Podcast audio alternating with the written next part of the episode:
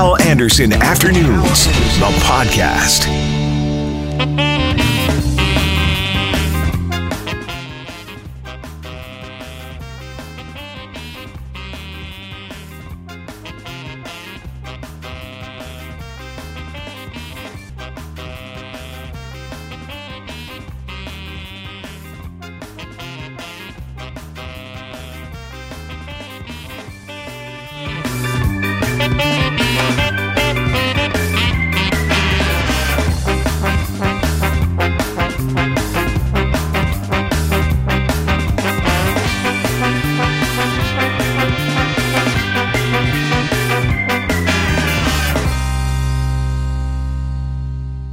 About this syphilis outbreak that we're hearing about from the province. The acting medical officer of health is Dr.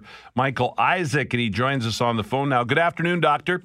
Good afternoon. Thank you for doing this. I appreciate it. So, um, I want to talk about the history of syphilis in Manitoba because we have heard a lot about Manitoba having a lot of syphilis over the years, but what's this latest trend that you're noticing? Yeah, thanks, Hal. So uh, we have had syphilis outbreaks in Manitoba in the past, and they've largely been concentrated to uh, to urban areas in Manitoba and populations of men who have sex with men. But we've noted in the past three years that the number of cases uh, in women um, and that are being passed between heterosexual partners have, have very much increased. Um, to the point where now there's a risk of those women who are pregnant to passing it to their babies in utero and you've had almost a dozen babies born where uh, they're being born with syphilis. That's correct. Yeah. So we've had uh, we had our first case of congenital syphilis after many years of no cases back in 2015, and then we had another case in 2017. And uh, we noted in late 29, uh, pardon me, 2018 and early 2019 that more than 10 infants have been treated for congenital syphilis. Some of those infants had signs and symptoms of congenital syphilis and others didn't, but they were at high risk because their mums weren't treated for syphilis uh, adequately in pregnancy, so they were treated precautionary. And why this flare up? What's causing this?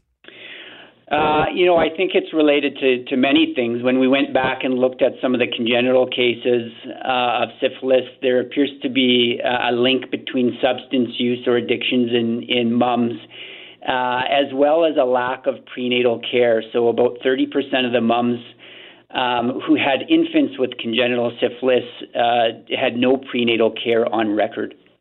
Is uh, is the meth? We were just talking about the meth crisis. Is the meth crisis playing a role here? Yeah, so what we're seeing in North America is that there is a link between syphilis and injection drug use, including crystal methamphetamine use. And of course, everyone knows in Manitoba, crystal methamphetamine ha- has been a, uh, a difficult issue. Um, we have noted an increase in injection drug use and the number of, uh, of needles and syringes that are going out through harm reduction programs. And, and so there does appear to be a link between uh, uh, injection drug use and syphilis. So, what's the treatment for these babies? Uh, how, how, do they? Uh, what? What do you? How do you treat them? Um, so the infants themselves would be would be um, assessed by a, a, a, specialist in pediatric infectious disease, and the treatment is uh, is penicillin. Uh, but the the baby has to be admitted to hospital for ten day course of uh, IV penicillin. Uh, for adults who get syphilis, um, the treatment actually is quite uh, quite easy or reasonable. It's one dose for most people of, of penicillin via injection, and it is completely curable. And so, um, what impact does this have on the rest of us, other Winnipeggers and Manitobans? Uh, I think it's just good to note that um, you know the risk of sexually transmitted and blood-borne illnesses is is higher than it used to be in Manitoba. So if you're uh, someone that's having unprotected sex, uh, someone that's um, injecting drugs, you're going to want to get tested uh, at least every three to six months, not only for syphilis, but also for HIV, hepatitis C, gonorrhea, and chlamydia. And before I let you go, Doc, uh, you know, I came to Winnipeg in 89, 30 years ago. And I think right from when I got here, I heard, and I don't know if it's true, but I know I always heard that there was a lot of syphilis in Winnipeg and Manitoba. Is that the case? And why is that? No, you know, it's a, a good question. So there were many years where we had zero uh, uh, locally uh, transmitted cases of syphilis, and the only cases that we had were imported from other jurisdictions. Um, so, you know, in terms of the syphilis in Manitoba, especially around the mid to late 2000s, we had very few cases. Um, but of course, you know, as we were just talking about, it certainly has been ramping up over the past uh, several years. Yeah. Dr. Isaac, thanks for doing this. I appreciate it. No problem. Anytime. Thank you. Dr. Michael Isaac. He is the province's acting medical officer of health. A syphilis outbreak. Over the last six months, 10 babies have uh, been born with and are now being treated for or have been treated for congenital syphilis. A trend, a health trend, not a good one, here in the province of Manitoba people talk about the window to win. The window to win may be that they have the ability to be competitive for, say, the next three to four years. But the fact is, when you have a chance to be in the top five, let's say the top three teams in the NHL, which the Jets have been all season, you have a chance at the cup. When you have that chance, you do not bark or shake your head at the hockey gods. You go in, you go get that player. That is Leah Hextall. Hextall on hockey on the start this morning with Mackling, McGarry, and McNabb. She was right. The Jets, Christian Aumell, went out and got Kevin Hayes and maybe more coming? Maybe more coming. The deadline has officially come. It's two o'clock is when the deadline is. It does not mean, and it never means that all the trades are done. There's a bunch right. that are kind of sitting in the queue. They have to be filed mm. to the NHL by 159.59 but they kind of trickle out over the next 15 to 20 minutes. So the expectation is that the Jets aren't done yet uh-huh. with Kevin Hayes. Now, a big pickup for the Jets. They were rumored to be in on Hayes for a while when people were looking at what they could be going for at the trade deadline. The thought was Mark Stone. Yeah. The price would be too high. He has been traded to the Vegas Golden Knights. We'll talk about that in a second. But for Hayes, he's a, a, a center that they'll probably play on the second line. Depends on Paul Maurice's blender what night it's going to be, who he's going to play with. Could probably be right now Kyle Connor and Nikolai Ehlers if Laine stays on the top line. He's a good puck mover. He's a strong player. He's a big guy, six five. So he adds some depth down the middle, kind of like what they did with Paul Stastny last right. year. Yeah. And we're now looking to see is that it, or are they going to bring in a defenseman? They know what we don't in the severity of Dustin Byfuglien and Josh Morrissey's injuries, right? Yeah. If they're out for a week or two, maybe they don't have to go get somebody that's really good. If they're going to be out a while, and mm-hmm. Morrissey's injury did not look good last night. We right. again we're just speculating. We'll hear more from the GM Kevin Cheveldayoff later today, but I would expect that we're going to hear maybe another depth forward and uh, depth defenseman maybe in the next 20 minutes. Now, uh, I'm already hearing on Twitter from some people they aren't crazy about the Kevin. They a lot of people it seems wanted Stone. Well, we always want the Ferrari, yeah, but sometimes right. you got to take what's practical, right? Okay, yeah. So what we're looking at with Hayes is a very strong center. Yeah. And the reality is people in Winnipeg probably haven't watched a lot of New York Rangers games this year. True. They've played yeah. them twice. Yeah. Hayes didn't do much in either game statistically. Mm. But this is a player that is a good hockey player, and they were never going to get Stone because they were never going to give up what Vegas had to give up for Stone, which wasn't a first round pick, but Erik Brannstrom is one of the top defensive prospects in all of hockey. 19 year old Swedish kid, 5'10, great puck mover that's having a good first year in the AHL already. He goes to Ottawa. So some people are like, well, is that return good? It sounds like that's the best Ottawa could have done, giving up a, an unrestricted free agent. They also get a roster player in Oscar Lindberg and a 2020 pick, uh, second round pick. So I never thought Mark Stone was on the table for, for Winnipeg, mm. but I think Jets fans should feel good about this, but that nothing's going to make them feel good until they start winning. Well, right, right, regardless exactly. of who they acquire. Yeah. So let, let me let me play a. This is what Kevin Hayes uh, told reporters in a conference call earlier about him himself, his play, and, and what he brings to the Jets. And then you can weigh in on this if you want, Christian. I think uh, over the last couple of years,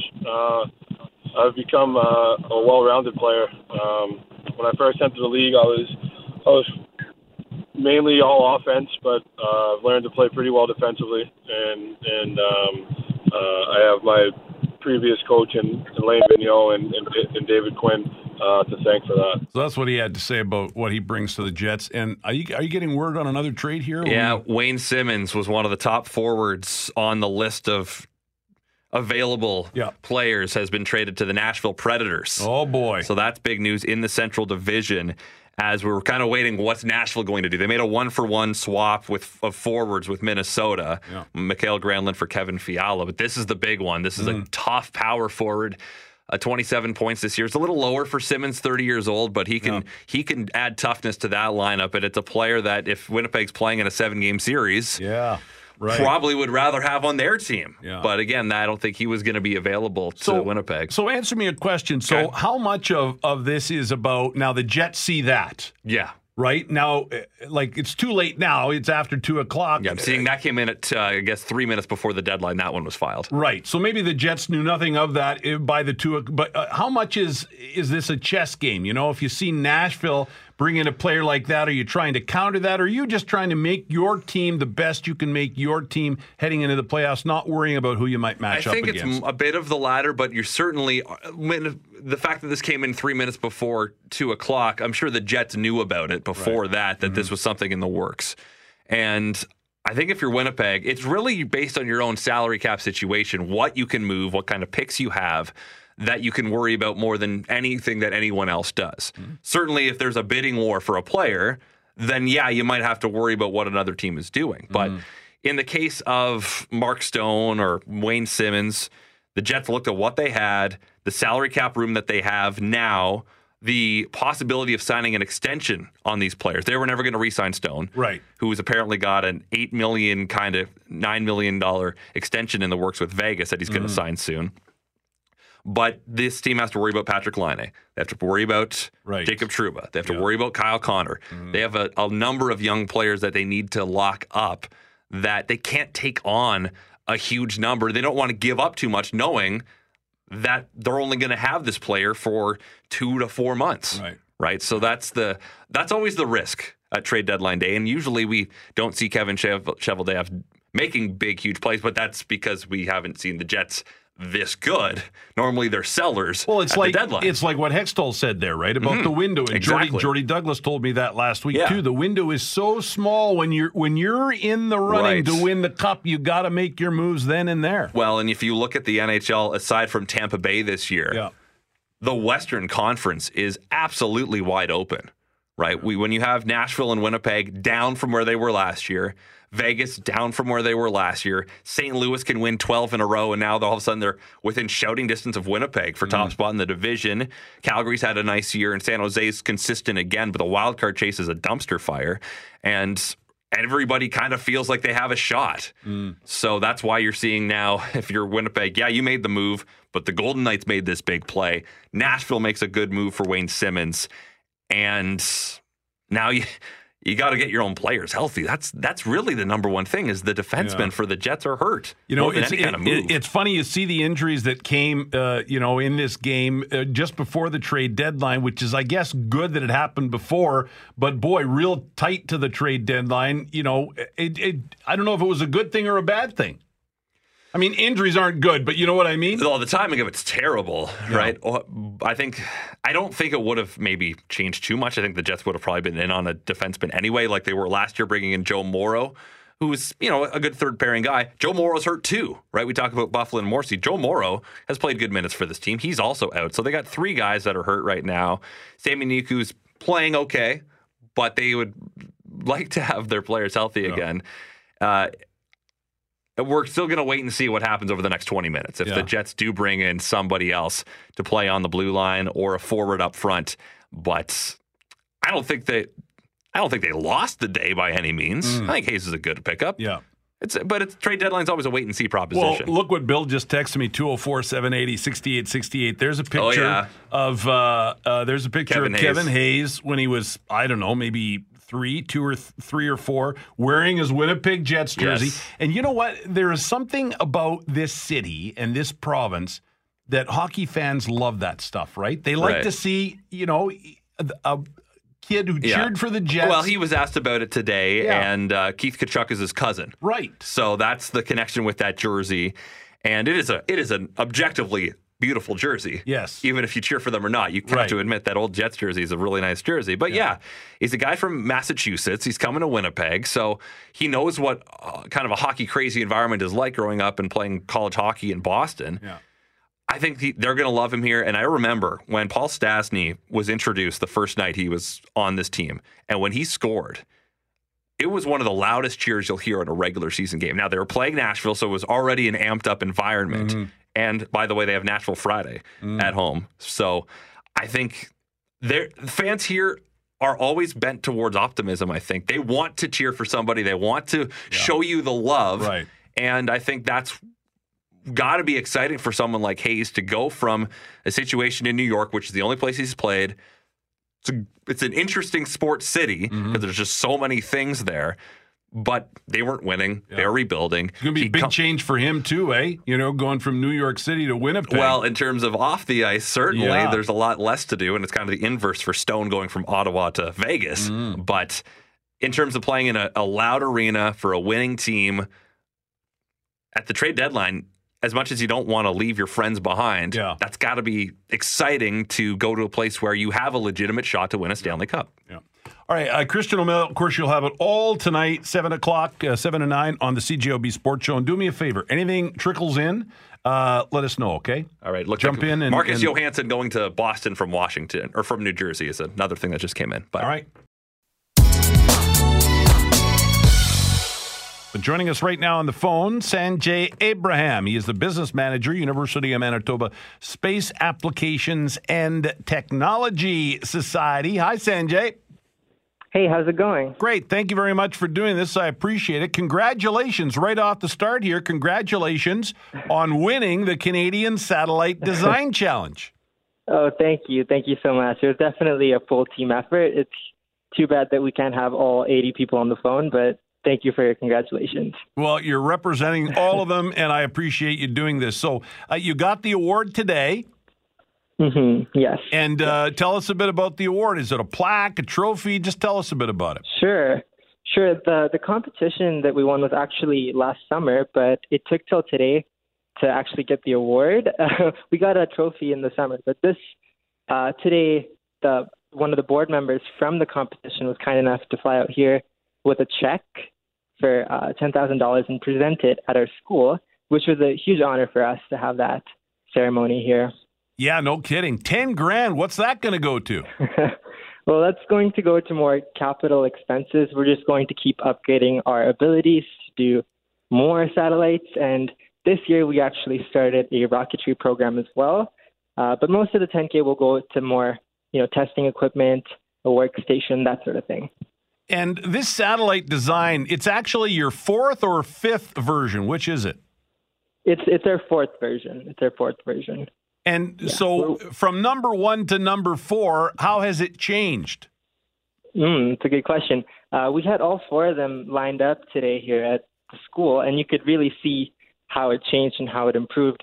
Um, for one, the payload, the experiment that we were running on the satellite definitely changed. We switched from a tardigrade based microbiology experiment to an anabaena bacteria based experiment, which made things a lot easier. I know I'm going into details, but I should probably stick to something more general. For example, like the solar panels deploy on the fourth one, and on the first one they didn't, so that gives satellite more surface area to get uh, energy from the sun, you know that sort of thing. So just minor improvements. They they look the same a bit to the naked eye, but there are these certain system improvements that along the way, just learning how to do things better, uh, that definitely helped for sure. And you know, over the years, um, there have been other uh, winners like this in, in Winnipeg and in Manitoba. What is it about us here uh, and these advancements in space? Is it the aerospace industry that's really present here, or, or what is it? Hmm, that's a really interesting question. Uh, we have Magellan Aerospace. I might as well give them a shout out right now Sure. because they've been super helpful to our process, and they have the clean room and they help out, you know, in assembly, and they also help out uh, with our design reviews. And uh, actually, a lot of our members, well, we had one member here today that was a founding member that works at Magellan now, and so there is that close connection with Magellan here, which definitely helps us a lot. And the university has been very helpful as well. they've been very supportive of our our ambitions here. Sure. Is that what you'd like to do one day? Is work at Magellan or or in the space industry, or what is your hope? One day, yeah, one day, one day for sure, for yeah. sure. Hey, uh, tell me a little bit about this uh, about this satellite. Now, uh, help me here because I'm fuzzy on this. Has this satellite been to space? No, no. So the fourth one so far, it's our best one yet, but it's not quite space ready. And we're working on a fifth one right now. Uh, and this one we hope is the one that actually sees space flight. Wouldn't we're that quite confident that we can pull that off. Yeah. Wouldn't that be cool, eh? that would be amazing. Yeah.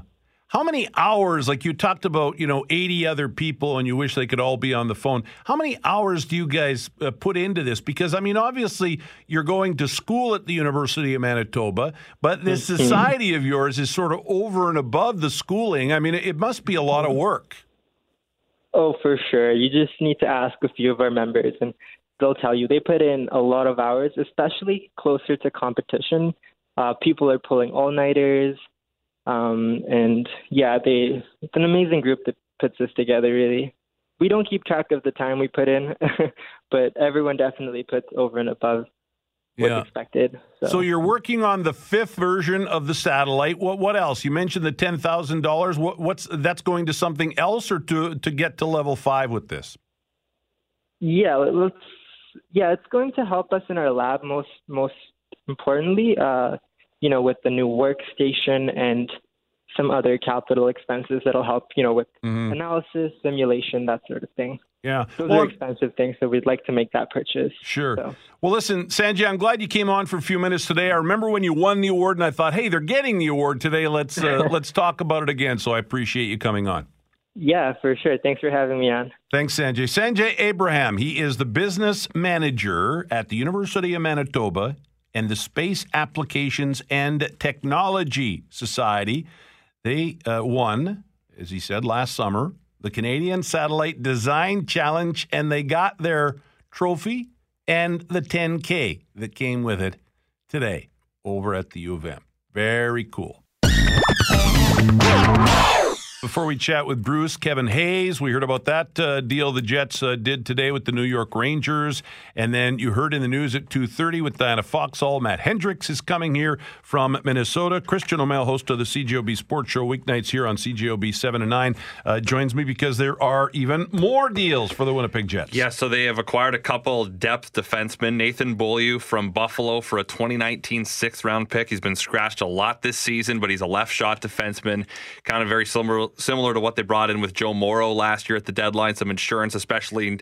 I'm imagining that Josh Morrissey's injury is going to be fairly substantial. Right. Uh, 30 games this year, three goals, four assists. Uh, started in Montreal, five seasons there, and then really hasn't found footing in Buffalo. And I'm also seeing on Twitter now that Bogdan Kiselevich, defenseman from Florida, it's he's a rookie defenseman in Florida also a left shot defenseman. He's an older guy, 29 years old. His first year in the NHL, uh, eight assists this season in 32 games, has also been brought in on the cheap.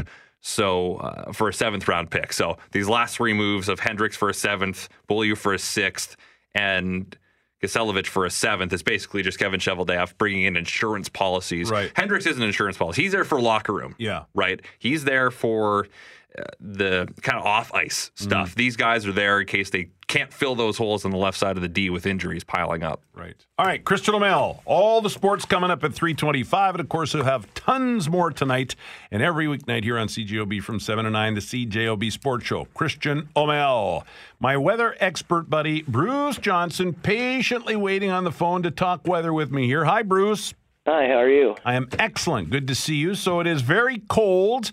Talk a bit about this cold. How long is it going to hang around? Well, we had the worst of it this morning, and it's going to be cold tonight. Not quite as cold, but it'll be close. It'll be in the you know 28, minus 28, minus 29 area. Tomorrow will be a little bit warmer, maybe about minus 15. It's going to creep up the next couple of days. Thursday might get us mild as minus nine, but then another wave of cold air comes in, not as severe, maybe as cold as minus 27 Saturday morning. That's not quite as bad as this one, and hopefully we'll keep the wind chills above minus 40 because I'm sure people are tired of hearing the minus 40 because that's yes. one of those that bugs people. No kidding. That is sort of the point where we go, come on. yeah. Yeah. Um, so the good news is, though, with cold weather, typically we don't have any snow. So if you'd rather have snow than cold, it looks like this forecast is for you. Right, because there's looks like no measurable precipitation in the next week. And here's something though, you wouldn't even have thought of this except for some geek like me coming up with it. Guess what happens 13 days from today? I don't know. The clocks change. Ah, That's how late we are in the season. wow. So it's it's a cold spell, and I don't see it getting really mild or anything close to freezing over the next two weeks. One of these days, I'll see that in the long range model. I don't see it yet. All right, I got to ask you because a listener texted in earlier and said, "Get Bruce." Bruce, when you were on last time, I think you were talking about the snow and the moisture level. We're we're waiting to get you know some flood predictions from the province, and the listener was wondering what what do we know about the snow that's on the ground? Has it got lots of moisture? Not so much. What do we know? It's drier than usual because most of it fell when it was relatively cold. It wasn't like minus two or zero or minus three. It was minus 15, minus 20, and even colder when a lot of this snow fell. Right. So it has a lot less moisture in it. Say you get 20 centimeters of this snow, you're going to get a lot less melted precipitation than if you had a heavier, wetter snow with that same amount of of depth. Right. And so the big key to the flooding is going to be do we get a big snow in March or early April that Right. has a lot of moisture? Yeah. Because that would affect it probably more than this snow alone. Plus, how fast does it melt? If it's a slow melt and we don't get a big storm over the next six weeks, flooding will probably not be much of a problem at all. If we get a big snow and we get a fast melt, watch out.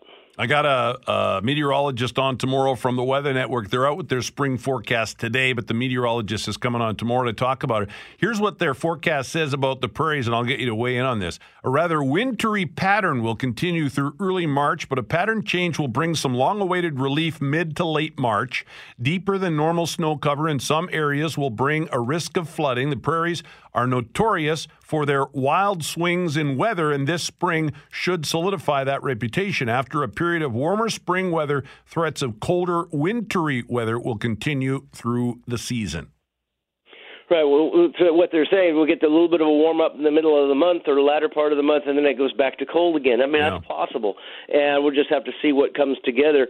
Now, about a week from now, uh, I should have the new El Nino numbers, and I'm thinking they're not going to be terribly strong because of what we're getting. It makes me think the El Nino is, has been weakening even more, but.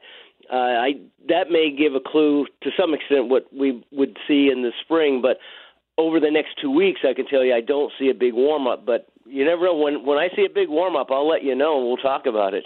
All right, Bruce. Uh, by the way, I want to get you on soon and talk about signs of spring. Somebody the other day said, Hal, I saw a bald eagle. It's a sign of spring. And then the controversy began. All kinds of people saying, That's not a sign of spring. They stay here all year and back and forth. So I'm going to get you on soon. We'll talk about signs of spring that we should be watching for, okay? Okay, and right. and hopefully, like I said, hopefully in July I won't see the trees changing color this Yeah. year. We know that hasn't worked out well. I I mean, the prediction was right, but Yeah. the results weren't what everybody wanted. Exactly. Okay, pal. Thanks a lot.